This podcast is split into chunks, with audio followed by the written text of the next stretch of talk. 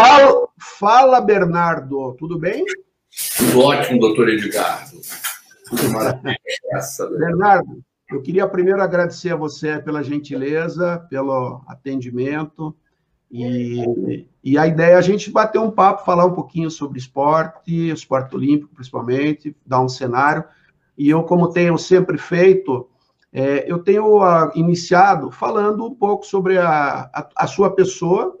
Eu tive o cuidado aqui de fazer uma pesquisa astrológica, astrológica, para poder situá-lo. Algumas vezes eu acerto, outras eu erro, mas enfim, já estou recebendo consulta, inclusive, para fazer mapa astral aqui.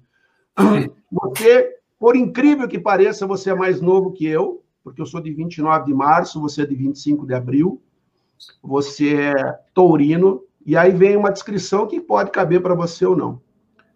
Touro é um dos três signos do elemento terra, um dos mais fortes e determinados do zodíaco. É justamente por esse elemento que caracteriza como firmeza e determinação as marcas dos nativos desse signo. As pessoas nascidas nesse signo também tendem a ser mais poderosas, firmes e difíceis de serem persuadidas quando tomam decisões. Touro é um animal forte e poderoso, Sendo assim, o significado desse signo está ligado à vida material, ao instinto de sobrevivência e à sede de viver ao máximo tudo o que a vida tem a oferecer. Nesse sentido, a vivência na Terra significa aproveitar tudo o que ela pode oferecer, a gente que pode cheirar, que pode tocar, sentir, provar, enxergar. Ou seja, o touro, ele procura usar todos os sentidos para dar razão à sua vida. Mais do que to, mais do que isso, touro também é um símbolo da força de trabalho e tem esses cinco sentidos apurados. Tendem a ser pessoas calmas e muito persistentes. Não se acostuma a se estressar nem a perder o controle facilmente, mas são conservadoras e não de um jeito negativo, uma vez que concluem tudo que começam. Tem um bom senso de organização devido ao senso de segurança, costuma ser muito estratégico e pensar detalhadamente sobre cada passo que vai dar. O nome Bernardo é formado pela junção dos elementos germânicos ber, que quer dizer urso, e hart, que significa forte. Por extensão, forte como um urso, e carrega simbologia de atributos inerentes a esse animal, especialmente a força sobre a forma de Bernard. A forma de Bernard foi introduzida na Inglaterra durante a conquista normanda e em Portugal por volta do século XVII. O nome Bernard, no entanto, ficou popular graças à figura de São Bernardo, que foi um abade francês que construiu e fundou um asilo na região dos Alpes suíços por volta do século XII. É tudo isso aí, Bernardo? Ah, é bacana. Primeiro quero Adorei. Dar uma boa noite a todos que nos seguem. Né, a você agradecer a oportunidade da gente poder trocar esse papo, né? uma coisa descontraída bacana. E eu já tinha lido esse, essa menção ao que é o taurino, que é o teu caso também, né? Nós somos seis dias de diferença de, de aniversário de um por outro. Você é muito mais velho que eu, tem seis dias a mais. Mas tem um. É, a base era isso aí tudo. Tem, entre outras coisas, ficou faltando que somos cabeça dura, né? Quando a gente pega um negócio, a gente vai até o fim, a gente quer resolver, a gente toca o barco. Né? Então, pé no chão, a gente não leva. A gente sabe quando vai ser trapaceado, o que está acontecendo, a gente tem determinação e faz. Eu acho que está corretíssimo. Taurino é isso tudo mesmo, né? Só não é perfeito, né? Agora me diga uma coisa: se você está sério porque a Carminha está do teu lado te controlando, ou você vai voltar ao normal e vai relaxar e vai. Eu estou super relaxado. Eu estou é? super você mesmo falou aí, sou um cara relaxado, taurino, um cara calmo, tranquilo. eu sei, eu sei, Bernardo, eu sei. Aliás, deixa eu fazer um comentário. Eu sou um cara, eu, as pessoas começam a criticar que eu estou te chamando de Bernardo, porque eu sempre te chamei de Bernardo, porque você me chama de Edgardo. Então, claro. é para as pessoas não acharem que eu estou errando o seu nome, entendeu? a recíproca é verdadeira. Nós temos aqui mensagem do Maurício Pinzonda, da Colômbia, do Clerila, do Rio Grande do Sul, Paulinho Hernandes já está aqui com a gente. Bernardo, você, eu vi que você começa aos 11 anos a tua carreira esportiva e você começa no Fluminense jogando basquete. Foi por aí que você começou? Porque você teve alguma influência de casa? Como é que foi esse início no basquete? É, eu, tinha muitos amigos de, de, rua na minha infância, no bairro Peixoto, bairro Peixoto aqui perto de Copacabana, né? E um belo momento, um, um amigo meu, Paulo Bernardo, me chamou, por que você não vem para o Fluminense jogar basquete? Eu vou lá terças e quintas jogar e tal, tal, tal. Eu fui com ele. Cheguei lá, treinei durante uma semana, o técnico era o, Renê, né? pai do Renê Machado, pai do Marcelo Machado, né? um grande jogador de basquete. O próprio Renê foi um grande jogador de basquete, irmão do, irmão do, como se chama, do Sérgio Macarrão, que foi outro craque do Fluminense da época, né? E eu fui ao Fluminense na época que eu, que eu era garoto ainda, não tinha a menor experiência, nunca tinha tocado numa bola de basquete, né? Tava, deixa eu botar o telefone aqui no mudo, senão. E nos primeiros contatos que eu tive, quem, quem jogava também né, nessa escolinha, já estava no infantil, que é um pouco mais novo que eu, era o Pedro Bial. O irmão do Pedro Bial, o Alberto Bial, já jogava basquete. Uhum com o Fioravante, Marquinhos, Paulão, era um timaço, Peixotinho, o campeão sul-americano de basquete adulto, né? E eu criança ainda. Até que com alguns dias de treinamento, fui convidado a me retirar, porque eu primeiro não levava o menor jeito para o basquete, depois eu era considerado anão. Eu, no meu auge da, da forma como jogador, eu tive 1,87m. Eu devia ter 1,82m, 83 quando criança, né? Sim. E Fui embora triste, entrei no vestiário, tomando meu banho, vi o Bené, Benedito da Silva, que é o maior revelador de talentos do vôlei brasileiro, na, eu considero, né? Eu e tantos outros, até porque ele foi responsável por colocar quatro jogadores na Olimpíada de Los Angeles, que foi medalha de prata olímpica. Vou contar essa história também do Bené. Sim. Ou seja, um terço do time de vôlei eram atletas do Bené. Eu, Fernandão, Bernardinho e Badalhoca. Os quatro, né? E o Bené virou para mim, molecão, quando criança, teu negócio não é basquete, vem para cá, pega essa bola, vai lá no paredão. Eu fui, fiquei dando toque na parede, toque, toque, toque, toque, toque. Resumo, um mês de treinamento no vôlei, eu já estava como titular do Mirim e do Infantil. Né? Com 14 anos, eu fui para a seleção brasileira juvenil, que era até 18 anos de idade, eu era o mais novo. Com 15, eu estava na seleção adulta. Com 17, eu joguei meu primeiro PAN, foram quatro pan-americanos, né, 12 sul-americanos, fui medalhista em todos. E com 17, com 18, eu já estava na Olimpíada, minha primeira Olimpíada em Montreal, em 1976. Então foi uma carreira muito rápida, ascendente, até porque eu era determinado, continuo sendo. Como você falou, Taurino, quando entra na coisa, não quer perder, não quer brincar. Eu treinava diuturnamente, né? E a repetição faz o campeão. Foi a grande é, mudança que houve na, na, na metodologia do esporte, da, da, da das gerações que me antecederam para a minha geração, que a gente vai falar a respeito mais para frente um pouquinho. Bernardo, é, e aí você realmente você fala de, dessa tua transição, que você sai do basquete vai para o vôlei, você muito muito jovem já integra seleções, né? É, já do resumo, depois a gente vai detalhar mais. Você tem a participação em 76, na Olimpíada de, de Montreal, depois você vai a Moscou em 80 e a medalha em 84 em Los Angeles.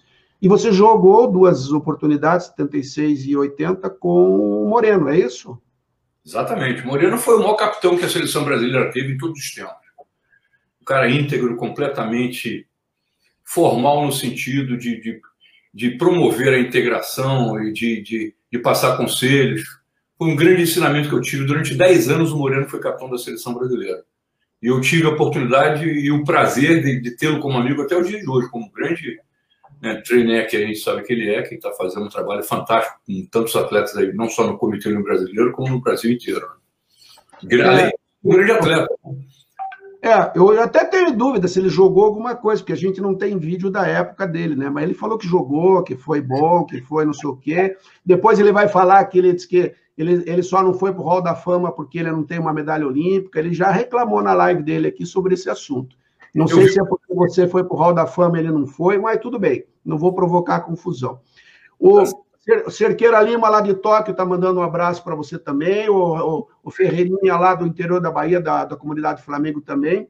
É, Bernardo, Eu vi esses dias uma live com um técnico, um ex-técnico, que falava é, da tua qualidade como passador. É, você sempre teve, foi considerado um, o melhor, um dos melhores do mundo, evidentemente, com aquela questão, para quem olha de fora, enquanto atacante. Mas essa live me surpreende quando ele comenta, eu não vou, vou cometer a indelicadeza, porque eu não vou lembrar o nome da pessoa, talvez um teu primeiro técnico. Jorge falou...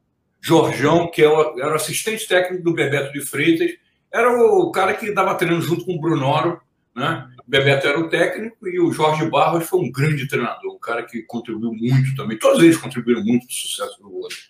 É, e ele falou exatamente sobre a tua persistência e perseverança. Ele comenta um fato que você, olha, tem que colocar 10 bolas aqui, você coloca 9, ele fica, começa a comentar, você fala, então agora eu vou colocar de costas.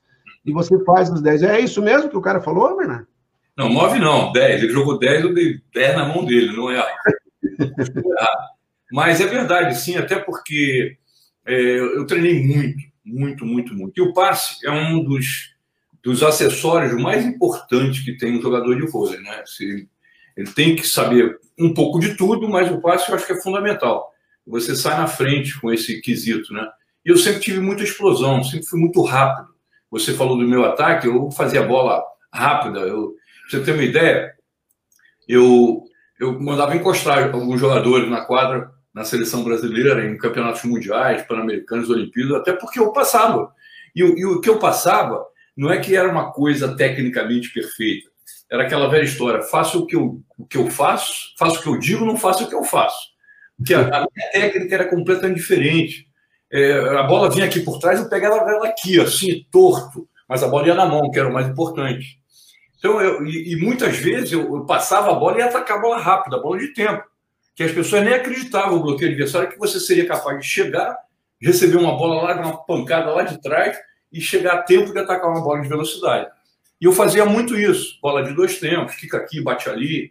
E de fato o passe foi, foi realmente o meu, meu melhor, a minha, minha questão técnica melhor que eu tive, fundamentalmente falando, né?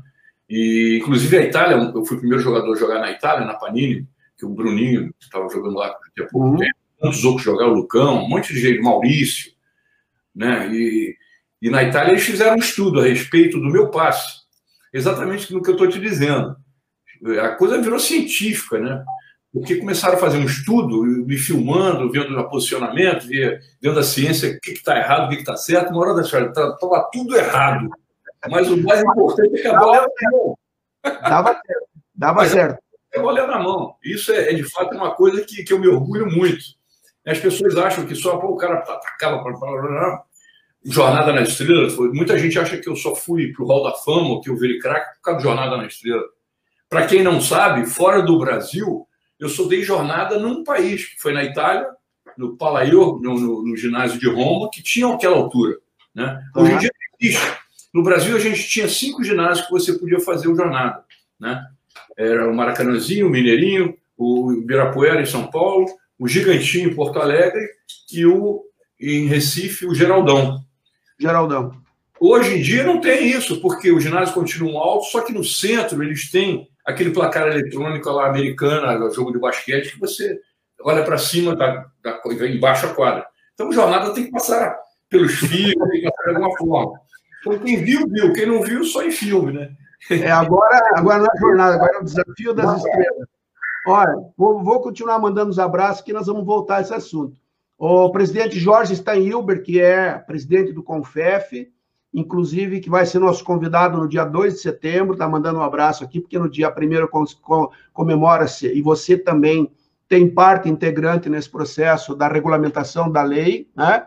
E o Jorge vai ser o nosso convidado no dia 2 de setembro. Claudinha Lupion, Claudinha Lupion Garcia também, nossa amiga, Claudinha. Claudinha Vera, Steinhilber também o Jorge, grande amigo, irmão, líder desse movimento todo que fez da educação física, ajudar tanto o país na questão da saúde. Toca o teu É, o, o, Jorge, na verdade, eu acredito que ele está usando aqui o Facebook da esposa, porque ele entrou como Vera, mas é o Jorge que está que tá conversando com a gente.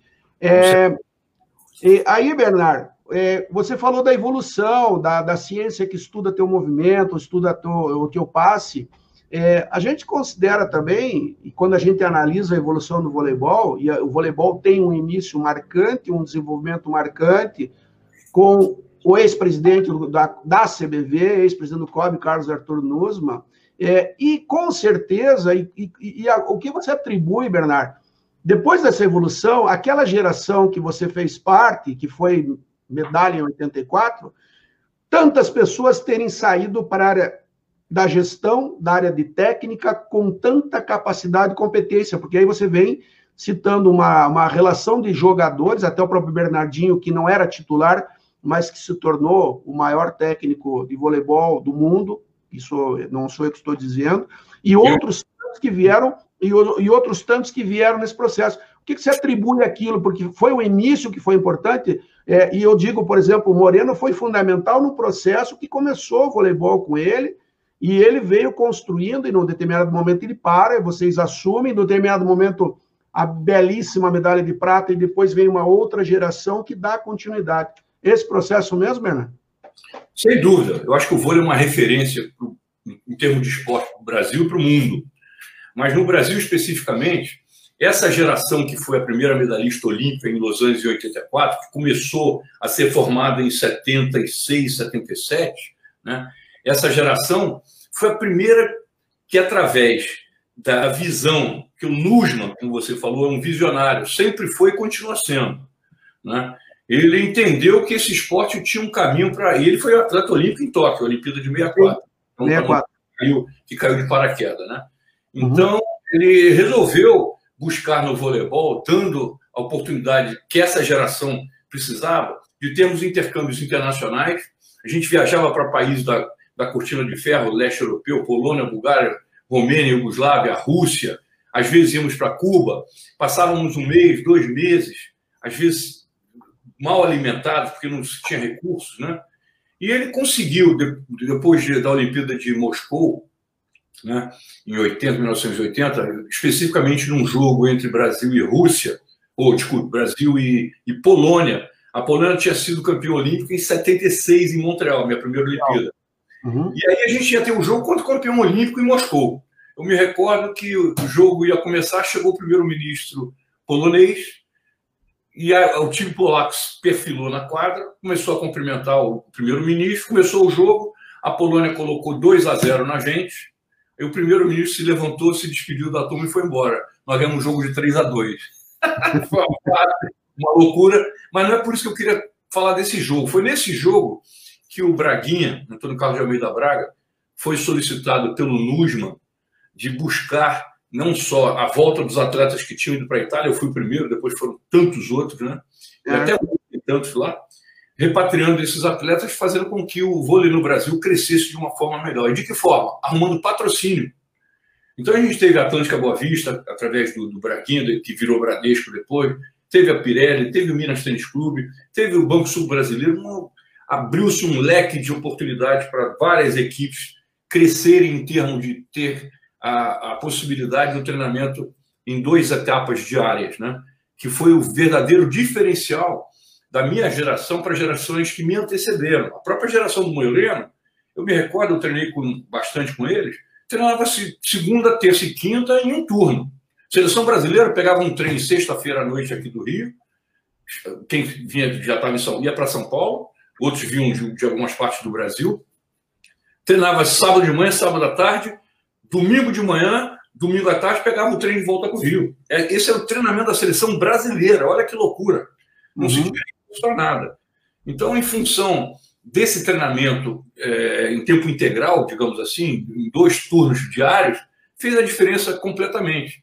Não que os outros, as gerações anteriores, não merecessem é, toda essa, esse volume de, de, de, títulos que o voleibol no Brasil tem hoje. Eles não tiveram essa oportunidade que a minha geração teve. E essa visão foi do Nusman. E essa visão que ele teve no voleibol, ele levou para o Comitê Olímpico Brasileiro. E tantas modalidades buscaram seguir o modelo que o Nusman criou no voleibol. Né? Essa é que é a grande verdade. Né? Hoje a gente tem um orgulho de falar que tem. Eu vou esquecer do monte de esporte, mas a gente tem pelo menos aí 13 modalidades esportivas que trazem medalhas né, em, em campeonatos olímpicos, mundiais e tantas outras coisas. Né? mas isso não tenha dúvida, deve ser exatamente essa visão de, de trabalho sério, né, de, de constituição de uma equipe forte, não só de atletas predestinados, com vontade, com garra, porque éramos todos uma espécie de, de pé rapado, até o Mundialismo, quando aconteceu em 82 no Maracanãzinho, que explodiu aquela troço, a popularidade do vôlei, né? Para a coisa começar a crescer, crescer, crescer e a gente decolar. Né? Foi, foi uma explosão que começou é, lá atrás, né? E que até os dias de hoje, eu me recordo quando eu parei de jogar em 89, eu tinha uma, uma, um certo receio. Será que essas gerações estão chegando aí, vou dar conta do recado? Será que eles vão conseguir chegar onde a gente chegou? Pô, não só chegaram, como superaram e muito. Né? Então, você falando Bernardinho, tem o Zé Roberto, tem tanta gente maravilhosa dentro do Brasil em termos técnicos. E dirigentes. Rizola está na Colômbia. A Rizola está na Colômbia. Não, a gente tem tanta gente, gente preparadíssimo. O voleibol do Brasil não era nada e com o trabalho dessa geração, não só dos dirigentes, por causa do Nujo, do Bebeto, do Brunoro, do Jorjão, que fez esse comentário sobre a minha recepção de saque, é, o Brasil começou a decolar, começou a, a tomar uma frente e vem dando alegria ao povo brasileiro sempre, porque está sempre nos pódios. A gente sabe que se o esporte não está em pódio no nosso país, não sendo o futebol, que é uma questão cultural, ele cai. A mídia esquece ele, ele é abandonado. Né? Então, essa é a verdadeira razão. Eu joguei na seleção brasileira quase 17 anos. Né? Eu me recordo que no início a gente não tinha nada, era difícil. Nem material esportivo a gente tinha patrocinado. Então, a gente tinha que, o Nusma correr atrás de arrumar é, patrocinador. A gente foi jogar uma Copa do Mundo no Japão em 77, e aí todo mundo queria dar um material esportivo, ficou maluco. A gente teve quatro, cinco uniformes diferentes, com marcas diferentes, jogando de graça. Hoje isso não existe mais. Era um, amadorismo total aquela época, mas fez de fato com que o, o voleibol e, e, toda a sua é, performance trouxessem para o Brasil tantas alegrias e não parou, continua. Porque, como eu falei, se você não ganha, você, infelizmente, você perde a popularidade, consequentemente, não tem a repercussão de mídia que o Brasil precisa. E o, esporte ele vive de ídolos. Né? A gente tem que ter campeões. Você, quando é, não está ali no esporte, você deixa de, de, de gerar é, novos adeptos, juventude principalmente, que passam a fazer ou praticar esse esporte em função de, de jogadores tipo Giba, Norberto, Andy, Giovanni, tantos Maurícios da vida, Marcelo Negrão, tantos. E hoje, é, é, é, hoje em dia é tão difícil falar em craque, Edgar, porque tudo é craque. O que a gente tem de craque é uma fileira. O Hall da Fama, por exemplo, que eu fui o primeiro brasileiro a entrar, o Brasil hoje tem, tem oito somente. Vai ter muito mais, porque você tem que ter parado de jogar. Eu entrei em 2005. A gente tem vários e vários, e vão entrar muitos, muitos, muitos, porque os resultados do voleibol do Brasil eles acontecem sucessivamente. Isso é uma forma de você gerar novos talentos para aderir à prática do esporte e representar nosso país da melhor forma.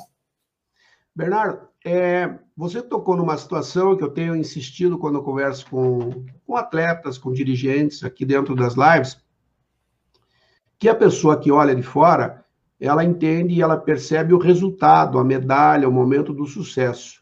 Mas ela não acompanha, às vezes não tem a noção do caminho que se leva para chegar a ser uma medalha. Às vezes não se chega a essa medalha por um acaso, por um ponto, por um segundo, por alguma coisa mais. Mas dentro do que você falou, eu faço uma comparação que para a, a parte da direção esportiva, para a gestão esportiva, o caminho também é o mesmo. Você falou que nós temos técnicos, temos atletas, temos dirigentes esportivos que foram construindo-se ao longo dos anos.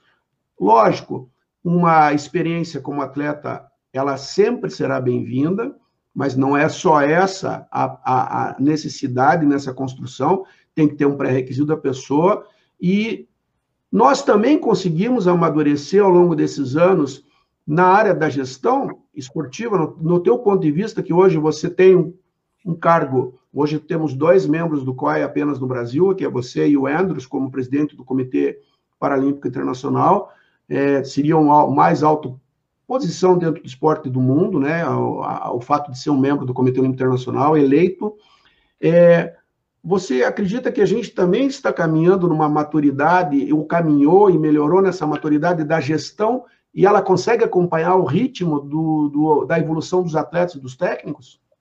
Eu acredito que sim. Acho que a formação de, dos gestores brasileiros ela vem melhorando ano a ano, muito em função dos, dos, dos preparos dos cursos que são oferecidos. O Comitê Olímpico Brasileiro, já há algum tempo, e hoje continua firme e forte, a gestão do Paulo Vanderlei, com o não foi espetacular também, é, de, de, proporcionar cursos para atletas do pós-carreira, para a gestão do esporte, para entender como é que funciona essa história toda. O atleta tem um mundo completamente diferente do gestor. Né? A gente, quando está tá no auge da fama, a mídia gosta que, que bata em dirigente, fale mal do dirigente. Depois que você vira é, que você para de jogar e você começa a entender como é que é feita toda essa transição, o que, que se faz lá dentro, aí que você entende, pô, eu achava que eu sabia de tudo. E na prática eu vou, vou aprender de novo, ou vou recomeçar. Porque o espaço para qualquer um tem, existe, principalmente para atletas de, de, de, de, alto rendimento. Se ele quiser, ele, ele só tem que se preparar. Ele tem que se capacitar, voltar, vestir a, as sandálias da humildade, arregaçar a manguinha, entender que ele tem, teve uma facilidade de entrar nesses cursos, por ser um grande atleta, mas ele tem que se reciclar e entender que a vida dele vai recomeçar passo a passo para ele poder evoluir, crescer e ajudar da melhor forma possível, não só com a experiência dele como atleta, mas como gestor, se preparando da melhor forma, e você sabe disso, você viveu dentro do COB, entende muito bem o que eu estou falando, e o quanto o COB já preparou de pessoas e vem preparando né, para poder fazer a gestão futura dos nossos esportes no país. Eu acho que é uma entidade maravilhosa que a gente tem que é, aprender. O povo brasileiro precisa se envolver cada vez mais com o movimento olímpico brasileiro. Né? O, o movimento olímpico é, ele, ele tem valores é, incríveis que você pode ajudar tanto fazendo tanto abertura de janela de oportunidade para tanta criança, para tanta juventude que, que se vê solta aí no, no, no mundo, e certamente praticando o esporte você vai fazer uma coisa muito melhor. É, e aí, só fazer uma referência nesse Instituto Olímpico, que foi criado também na, na, na, gestão do NUSMA, e hoje também conduzido brilhantemente pela Soraya Carvalho, que é uma atleta olímpica de ginástica, né? Que até eu citei esses dias na entrevista com a Luísa Parente, que infelizmente, às vésperas de Atlanta, ela teve uma contusão e não pôde disputar os Jogos Olímpicos de 96, a, a, a Soraya. General Heleno, que hoje também é ministro é, de Estado, que também conduziu durante um período, e ficou muito claro, e aí tem Moreno, tem Adilberto, que participou, Marcos e Vinícius Freire, enfim, tem uma turma de pessoas... Muita gente. Fez a diferença nesse processo. É, Bernardo, aí tem uma série de referências aqui, ó. Cecília Guimarães, melhor chefe de missão, melhor chefe de missão. Cecília, eu fui o teu chefe de missão na Venezuela. E como é que você fica me fazendo essa comparação junto ao Bernardo aqui agora? Eu fui o chefe da missão na Venezuela, você foi comigo. Você está tá criando problema. Ivete Balém também é uma colaboradora nossa, a Rosana Marques, que vai estar tá com a gente, que é do Beach Handball da Paraíba, também mandando saudações aqui. Mauro Gil também. Pessoal, você falou em beach handball. É. Espetacular, que esporte maravilhoso, rapaz. Se depender... eu quero conversar, eu vou, eu vou conversar. De mim já seria esporte olímpico, tá? Já é, seria. É. Então, é, a pergunta está no final. Tá, maravilhoso, dinâmica, gol para lá, pulou, girou no ar, fez o gol, vale dois gols. É uma coisa maravilhosa, uma festa na areia. O mesmo, mesmo procedimento que o vôlei de praia teve, com o Nusma, que criou também, né? A história ah. do Amarante, presidente do COI para assistir o Mundial de Praia em Copacabana. Começou tudo assim. Então, é, a gente gira em torno da política para fazer com que os esportes evoluam, né? Desculpe te interromper. Fala, que mais? Não, a Cecília está dizendo que você foi um dos melhores. Ela está tentando se salvar aqui agora. Diz que você foi um dos melhores. Não é que você é o único. Tá bom, Cecília? Depois a gente conversa. Obrigado, Cecília. As pessoas fazem muita relação e muita referência a você, ao Sexo Jornada das Estrelas, ele começou na praia, foi para quadro, começou na quadra e foi para praia? Não, começou na praia. Eu era moleque ainda, brincava muito. E muita gente, eu, 14, 15 anos de idade, já, jogava no Fluminense e até na seleção brasileira juvenil. E eu comecei a perceber que o sol, o vento atrapalhava o, o adversário, né? Quando a gente dava o saque. Se o vento estava a favor, você tinha que tomar uma distância maior lá no fundo da quadra. Se ele estava contra, você tinha que chegar pertinho da linha, porque a bola faz uma trajetória é, girando, que ela vai e volta, parece um bumerangue, né? Dependendo uhum. de como é que está o vento, né? E eu me recordo que eu brincava muito e muita gente achava que era palhaçada, porque às vezes quando ia acabar o jogo, dava o saque, saía correndo para dentro d'água. A bola caía no ponto, e eu ficava me procurando, eu estava dando tchau lá da praia. não, eu, eu, até acho estranho que não faz parte da tua personalidade. É, é verdade, é verdade. Mas aí, para a quadra, foi um pulo. Foi um pulo que começou, que explodiu, vou entrar logo na explosão, que foi no Mundialito em 82, né? Uhum. Onde a gente fazia, teve a primeira transmissão ao vivo, falo sempre isso, Luciano do Vale é, apostou que o voleibol, ele estava na Record na época, é, podia se tornar um esporte popular no Brasil e que aquele mundialito que teve os, os 12 principais equipes do mundo disputando, foi outra ideia do Nusman, e a gente conseguiu fazer uma, uma grande final contra a imbatível equipe soviética, essa, essa, aquela equipe em 82 da União Soviética, nunca tinha perdido para ninguém. E a gente foi fazer uma final contra eles. E aí eu me lembro que o jogo começou Gente, 22 mil pessoas amontoadas no Maracanãzinho, porque hoje são 11 mil só, porque são cadeiras. Antigamente era arquibancada de cimento. Sentava um lado um no outro, dava o dobro mesmo de pessoas, né? E gritavam toda. Eu sempre no final do, dos sets eu ia para o saque da jornada, né? E a galera gritava: jornada, jornada. E eu me lembro que o capitão russo, Zaitcher, que é até pai do, craque da seleção italiana hoje, se naturalizou italiano, esse filho dele russo ele foi fazer o jornada porque eles de fato eram superiores como equipe, nunca tinham perdido para ninguém. E ele foi fazer a jornada. Só que quando ele deu a jornada, a bola, em vez de ir para a quadra adversária, que era nosso, nosso lado, ela foi ao contrário, foi para trás na arquibancada. Então, de moeda, de papel, de laranja na cabeça do cara, você não tem ideia. E esse tipo de coisa foi fazendo com que eles perdessem a estabilidade e, e a gente começou a fazer ponto. E não foi só jornada, óbvio, essa, eu quero só fazer um parênteses para dizer assim, essa geração foi campeoníssima em tudo.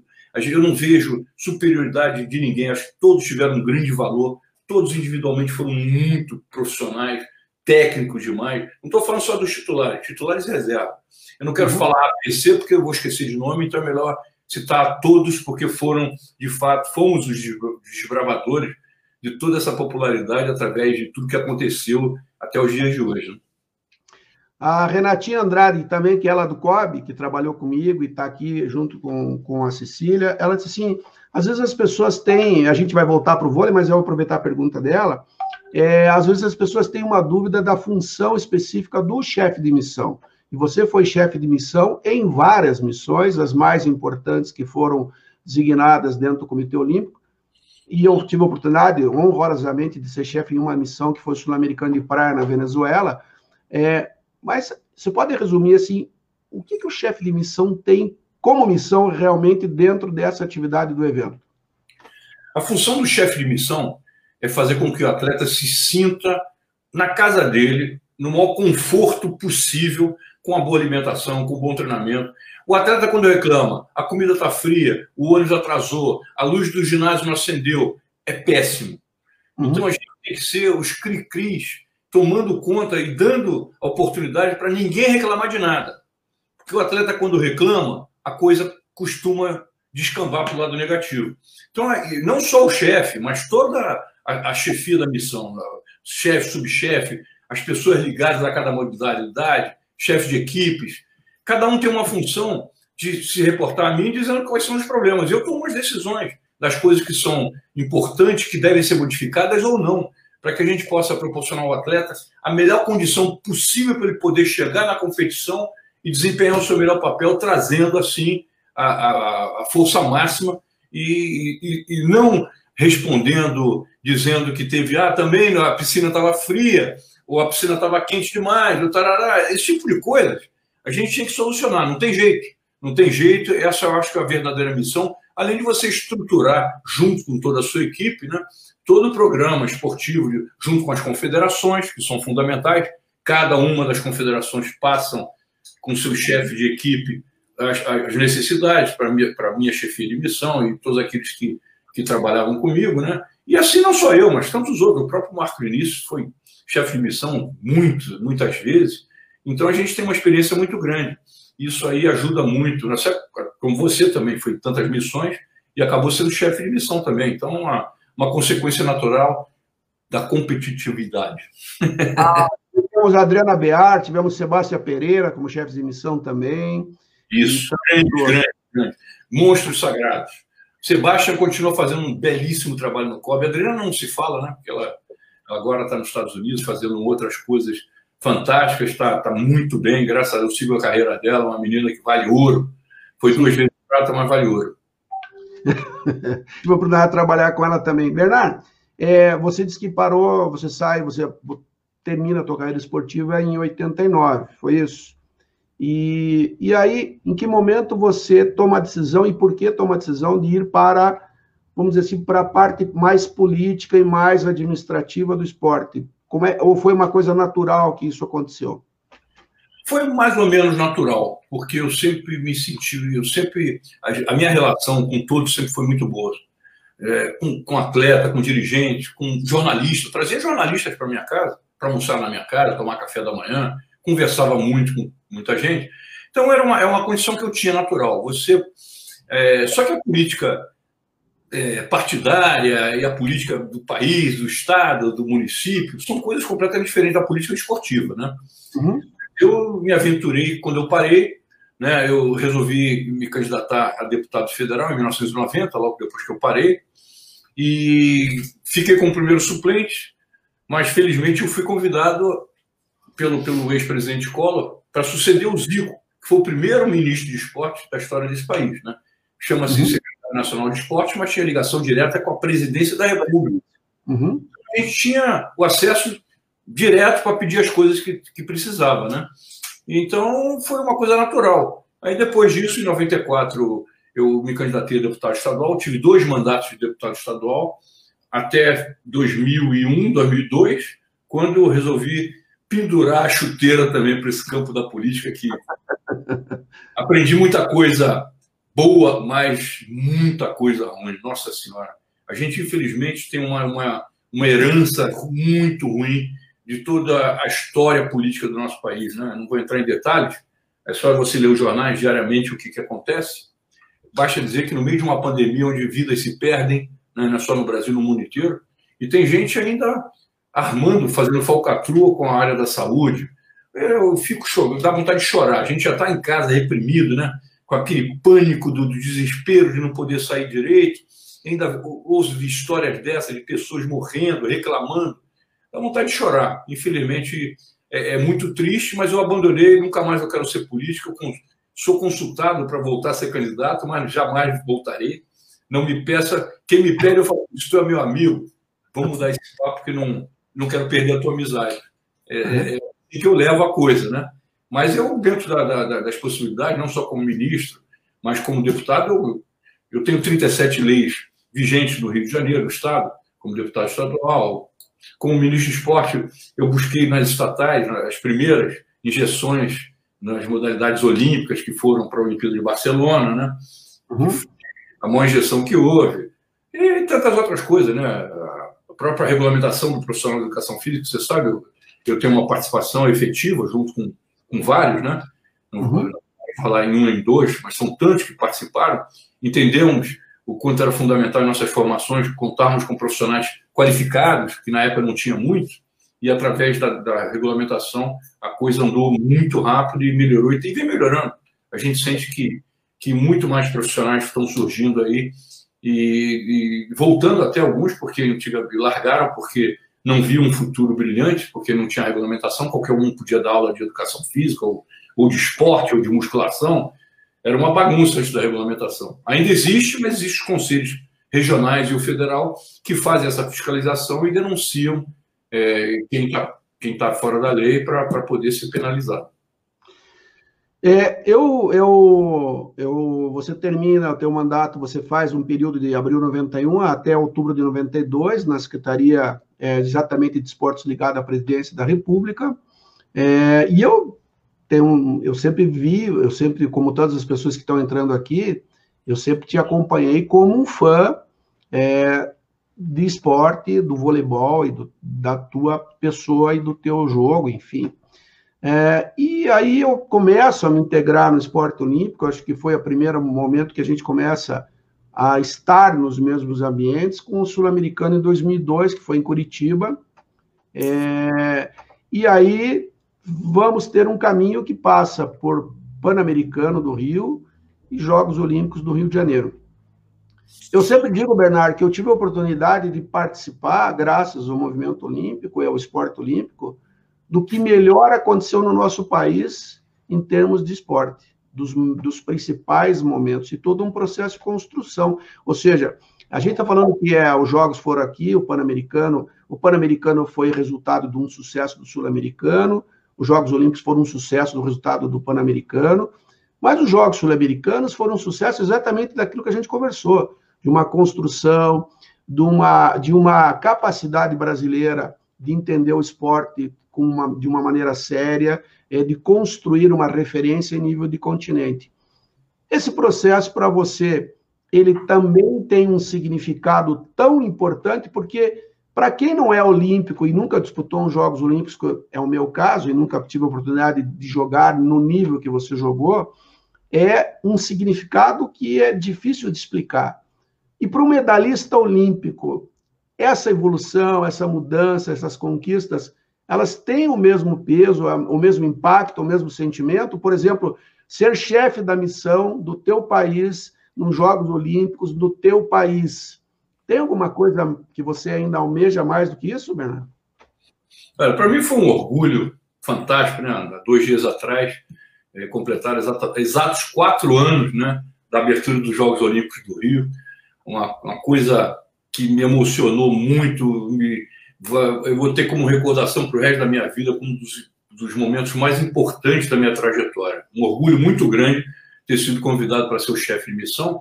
Né, e é uma maravilha. Você estava falando da, da, das competições sul-americana, pan-americano, tem também jogos de praia. Hoje é uma, uma é um shopping center de, de, de eventos mundiais e, e, continentais né, que a gente tem que se adaptar. Dentro do ciclo olímpico, que são quatro anos, você tem, logo após a Olimpíada, o ano seguinte, você tem alguns jogos regionalizados, tinha os, os jogos da lusofonia, né, que era de língua portuguesa, o ano seguinte você tem o sul-americano, né, que são dois anos depois dos Jogos Olímpicos. Esses jogos, na minha opinião, o Brasil leva sempre delegação muito grande. Eu me lembro que a última que eu chefiei, que foi em, na Colômbia, em Medellín, nós tínhamos mil atletas. É um 2010. 2010. 2010 é, é, um tubo de ensaio que você não tem ideia do que, do que é a grandeza disso, o que, o que é o preparo desses futuros atletas que vão chegar numa Olimpíada. Depois do Sul-Americano, dois anos depois da Olimpíada, você tem o terceiro ano dos Jogos Pan-Americanos, que aí você já está lapidando final para entrar numa Olimpíada. O Brasil teve agora em, em Lima, né, no ano passado, a sua melhor performance histórica.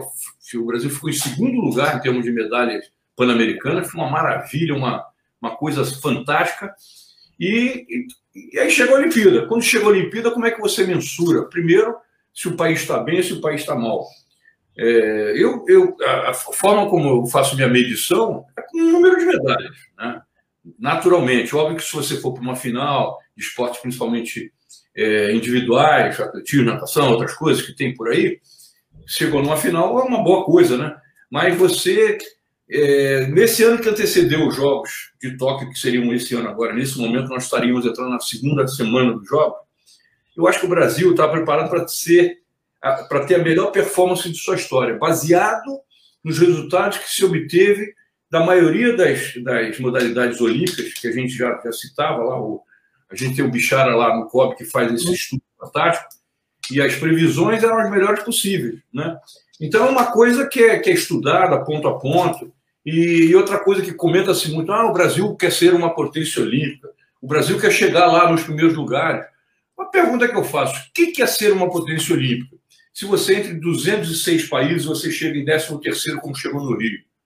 O que é ser potência olímpica? É chegar em terceiro, primeiro? Para mim, você está ali no, no, no, filé nenhum da história toda.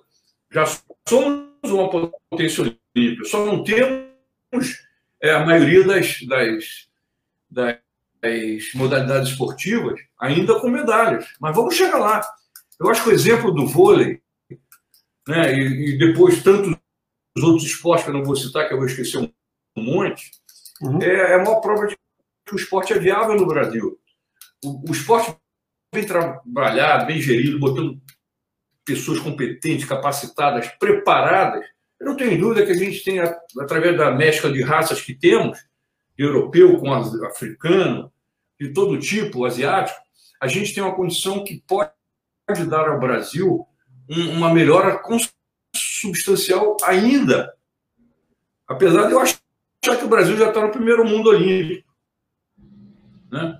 Em termos de, de estar tá lá em 13 terceiro lugar, é uma maravilha. Pô. Eu, prefiro o 13 terceiro do que estar tá em décimo, do, está em 206, 206 lugar. Eu não tenho a menor dúvida quanto a isso. E a evolução continua. E a gente vai se orgulhar muito através desses resultados. Bernardo, vou mandar aqui uns abraços que estão chegando. Luiz Celso Giacomini, ex-secretário nacional de Esporte e Alto Rendimento também do Ministério. João Tomazini, presidente da Confederação Brasileira de Canoagem, também passando para deixar um abraço. Paulinho Hernandes, atleta, Paulinho Hernandes, atleta olímpica de voleibol. É, o Jorge dizendo que você foi fundamental para, para a educação física. Agora, estou voltando. Tá, então voltou. Acho que voltou, né? É, você não paga, não paga light, eles cortam tua luz. eu, eu não saí do ar, meu amigo. Eu estou aqui, ó, a conta aqui é em dia, é débito automático. Eu também, estou aqui também. Filme fora. Vamos lá, vamos lá, rapidinho. Luiz Celso Giacomini mandando abraço. João Tomazini, presidente da mandando abraço. O Jorge Jorge Steinhuber dizendo que você foi fundamental para a educação física do Brasil. É, Paulinho Fernandes, atleta olímpica também. Bernardo, eu tive uma oportunidade que foi me dada pelo COB de, durante 13 anos, ser o diretor dos Jogos Escolares. E eu entendo como um dos maiores projetos esportivos do Brasil, dentro da fundamentação e da criação. Você, você percebe a diferença? Porque quando você começou, você começou de outra maneira. Você começou na escola, você começou no clube, etc., mas não tinha essa organização que hoje a gente tem. Tanto é que no Rio, mais de 20% da delegação brasileira tinha passado pelos Jogos Escolares da Juventude. Você também compartilha dessa opinião em relação, primeiro, que a gente valorizou o profissional, que você já citou a lei, mas a gente também contribuiu nesse processo, que não é atribuição do Comitê Olímpico. Talvez a gente seja um dos únicos do mundo que o Comitê Olímpico cuida dos Jogos Escolares.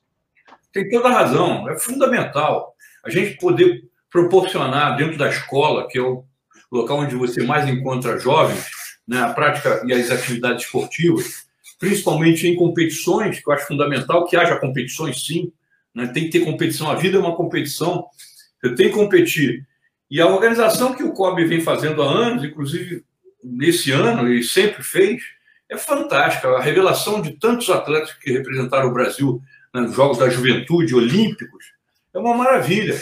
Então, é um revelador de talentos como pouquíssimos, a ponto de muita gente de fora de outros países solicitam para vir presenciar. Você sabe disso, você trabalhou 13 anos em cima disso e ficam estupefatos, surpresos com a tamanha organização, porque todos recebem é, transporte gratuito, alimentação, hotel. É um esquema de altíssimo nível, num padrão onde você raramente encontra todo mundo afora.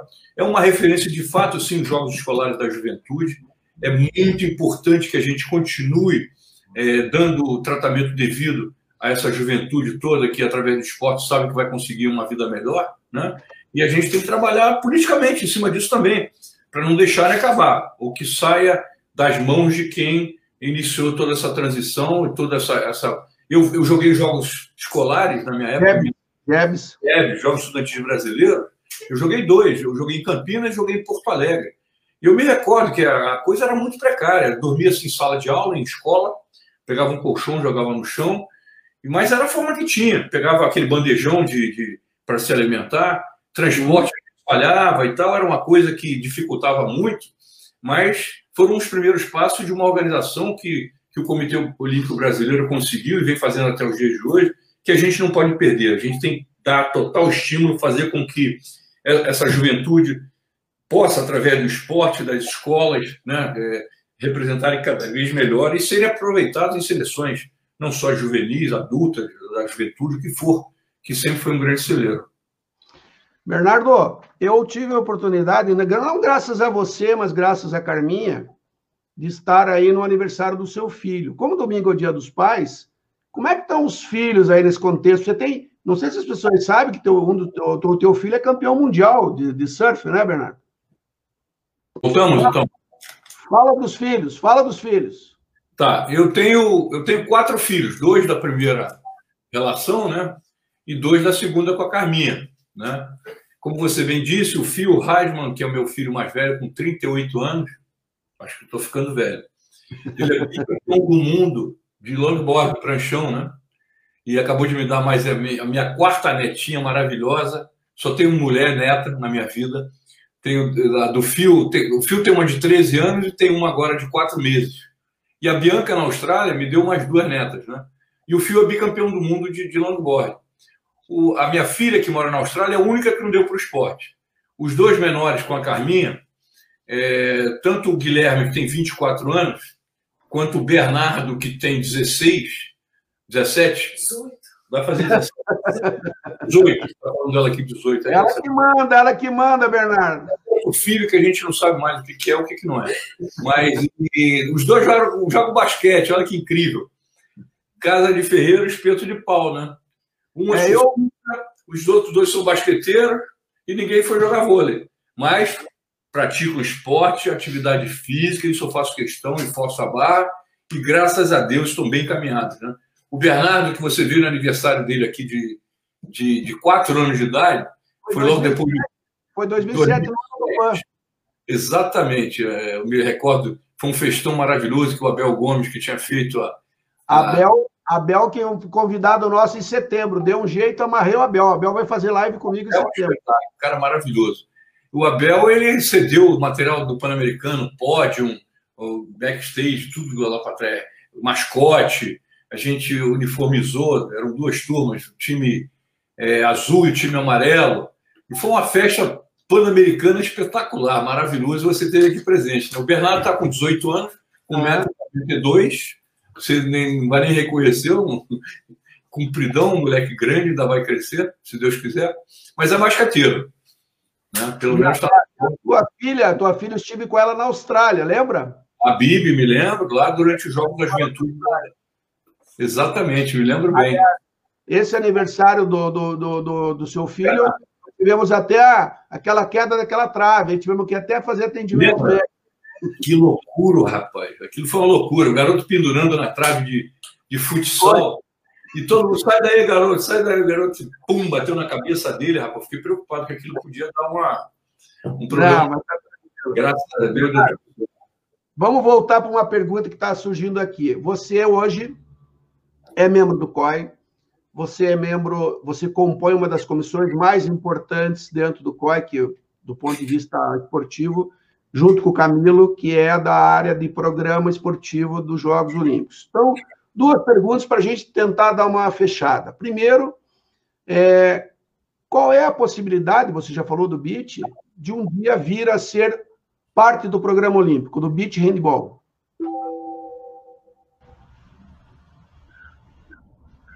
Olha, existe uma fila de modalidades esportivas querendo se tornar esporte olímpico. Tem alguns problemas. Um é que o Comitê Olímpico. Você está me ouvindo? Está me ouvindo ou não? Entendi. Vou seguir aqui. Um dos problemas é que não pode, não, não dá mais para você aumentar o número de atletas, né? Dentro de uma vila, você chega a um limite de 11 mil, por aí, batendo entre 10 e 500, 11 e um pouquinho, 11 mil um pouco. Esse é um dos problemas. Então, para uma modalidade entrar, alguma outra tem que sair. Né? Esse é o primeiro aspecto.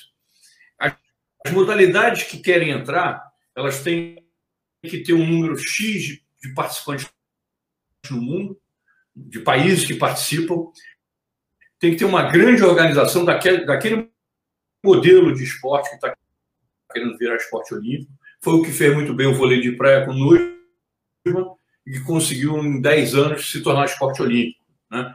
Na Olimpíada de de 96 em, em Atlanta, né? quando a, a gente teve a nossa primeira medalha das meninas, a Jaqueline e a Sandra, e a Adriana e a, e a meu Deus do céu, fugiu agora o nome.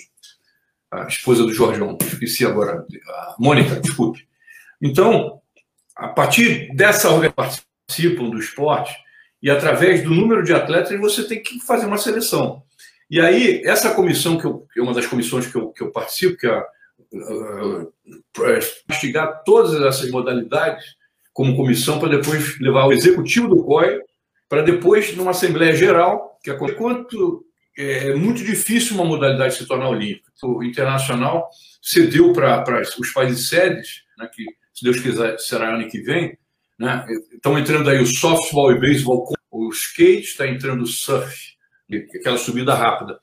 São modalidades é, para a juventude, o objetivo aí é, é buscar é, oxigenação, juventude, né, trazendo novidades que, que, que são esportes né? a ponto de, de, de Paris já tem incluso no seu programa esportivo, vai ser aprovado, deve ser aprovado agora em novembro, para o Olimpíada 2024, o street dance, que é aquela que fica dançando, rodando, vai virar uma modalidade esportiva. Essas modalidades, elas são é, temporárias, né? elas, elas disputam uma Olimpíada, ganham medalha, mas quem banca tudo é o comitê organizador que escolhe aquelas modalidades para que elas possam se tornar modalidades olímpicas naquela Olimpíada. Não quer dizer que ela vai continuar sendo ou não, vai depender da organização, vai depender da popularidade, vai depender de, de, de, de tudo aquilo que eu já falei a respeito. Né? Então, são, são situações onde muitos esportes, e o beach vôlei, como já me referi no início, me encantou, porque dentro de sul-americano. Desculpe, eu estou aqui com a minha cabeça, tanto esporte. É fantástico, é um esporte maravilhoso. E, e tem uma pressão forte, né? A pressão é muito forte. Eu acho que é um esporte que vai atrair, ele é muito dinâmico, ele, ele é muito alegre, tem muito gol, a bola para lá e para cá, né? Você tem que fazer mil coisas. Eu acho que seria um esporte que daria, sem dúvida, mais oxigenação ao olimpismo, sem a menor dúvida. Né? Eu não tenho a menor dúvida quanto a isso. Bernardo, a gente está chegando quase no fim. Eu queria. Lógico, você não pode emitir uma opinião oficial, mas a perspectiva de cancelamento do ano que vem dos Jogos Olímpicos ou uma possibilidade de uma readequação. Eu sei que é muito prematuro, porque a gente tem que aguardar também uma evolução dessa pandemia, a questão da vacina, os países estão tendo comportamentos diferentes, e quando você fala dos Jogos Olímpicos, não é só o país sede, são os 206 países que vão para aquele local, e que acabam, de alguma maneira, interferindo. Nós temos todo o grupo de jornalistas, voluntários, etc. Como é que é a tua sensação, como é que é as conversas dentro do Comitê Olímpico Internacional hoje, daquilo, evidentemente, que você pode é, compartilhar com a gente, em relação ao ano que vem? Bom, a primeira palavra é otimismo. Se nós que somos os, os cabeças de todo esse processo, junto com o comitê organizador dos Jogos, junto com o governo japonês, né, junto com as federações internacionais de cada modalidade esportiva, se nós não passarmos otimismo para que os atletas continuem treinando, se empenhando, apesar do que você falou, problemas de todo tipo. Né? Quem comprou apartamento na vila em Tóquio já vai ter que entregar daqui a um ano. Né? Quem vai ficar mantendo esses apartamentos, os locais de competição, são manutenções que, que gasta-se bilhões e bilhões e bilhões. Né? Fala-se muito em não e não ser adiado novamente. Até porque o calendário é, do mundo ele é dinâmico. Tem muitas modalidades que vão ter que também andar para frente. Outra coisa, nós vamos fazer duas Olimpíadas em três anos, uhum. se ano que vem. Então tem uma série de, de coisas ruins. A gente não tem bola de cristal para prever se vai ter uma vacina. O que eu me lembro quando garoto é que o Brasil ou o mundo para encontrar uma vacina para uma, uma doença qualquer dessa levava 5 a 10 anos até ela ser provada, comprovada para poder você chegar a ter uma, uma, uma, coisa sólida que te dê segurança de imunizar o mundo inteiro. Porque depois de pronta essa vacina, você vai ter que testar. E depois de testar, você vai ter que vacinar 7 bilhões de pessoas na Terra. Então é, é complicado a gente falar vai ter ou não vai ter. A gente tem que ser otimista, sim. Vamos ter, seria muito simples, como o próprio presidente do COI fala, dizer assim: não, as Olimpíadas estão canceladas. Tudo bem. Mas não é assim, não é tão simples, porque envolve-se tantos stakeholders, as pessoas, tudo, os que contribuíram, tanto para tantas, só os voluntários são 100 mil. Será que eles vão poder no ano que vem? Tá de novo? Será que vai ter que ser refeito? Eu estou dando um exemplozinho pequeno. Você tem Sim. milhares de situações. Quem comprou passagem aérea, quem, quem já pagou hotel para Tóquio, quem um milhão de coisas.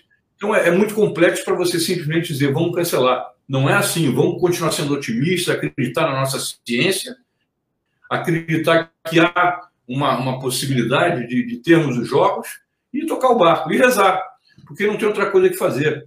Né? A gente tem que, de fato, sermos os primeiros a, a levar o otimismo, apesar de entendermos que, que é uma situação muito difícil de se tomar uma posição muito cedo para se ter uma, uma posição.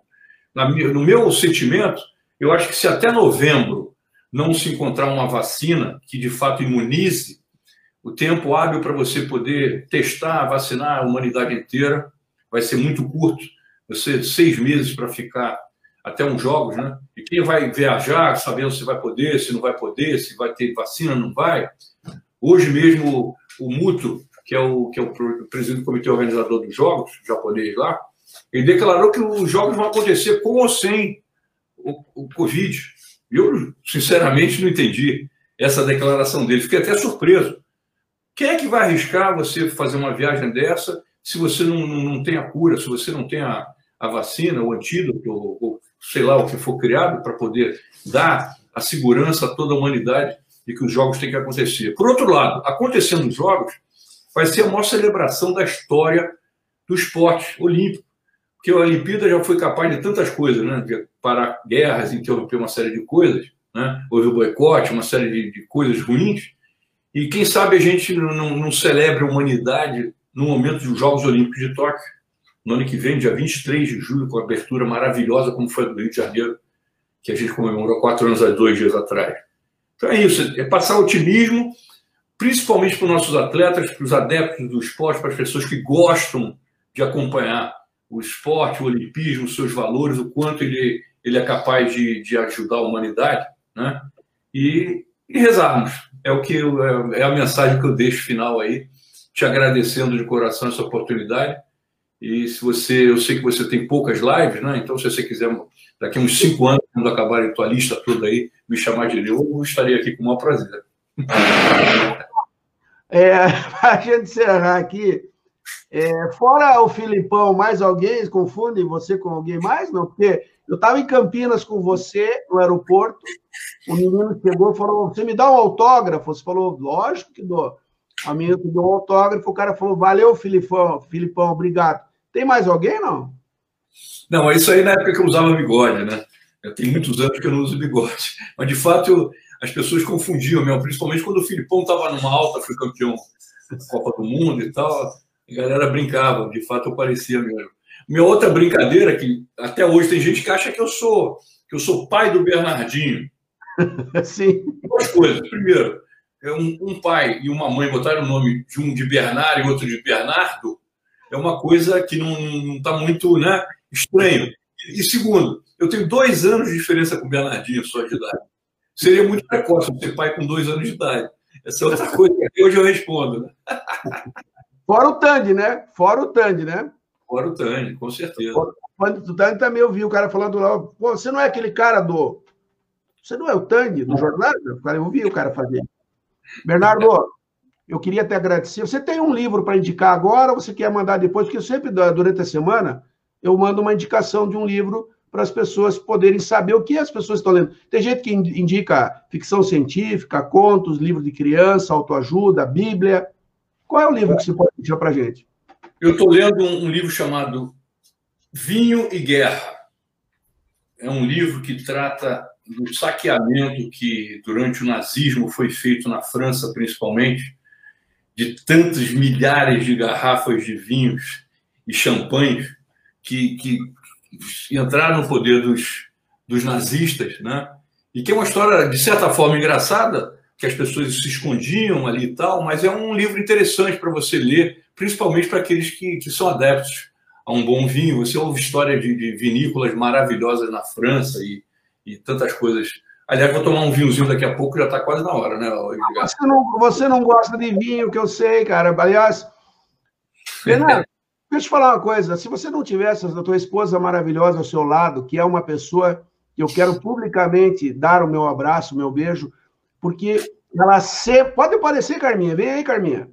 A Carminha sempre foi uma pessoa que esteve, inclusive, vocês estiveram no meu aniversário no Rio de Janeiro, com muito carinho, sempre me tratou de uma maneira muito carinhosa em todos os momentos, independente de onde vocês estivessem. Então, eu queria deixar esse beijo para a Carminha, que deixou você fazer a live comigo, tá? E a Carminha que manda, que eu sei que ela manda na casa. Um beijo, Carminha, muito carinho. Eu desejo a vocês mais felicidades ainda, mesmo com esse tourinho. Beijo para você. Tá bom? E uma boa, boa noite a todos.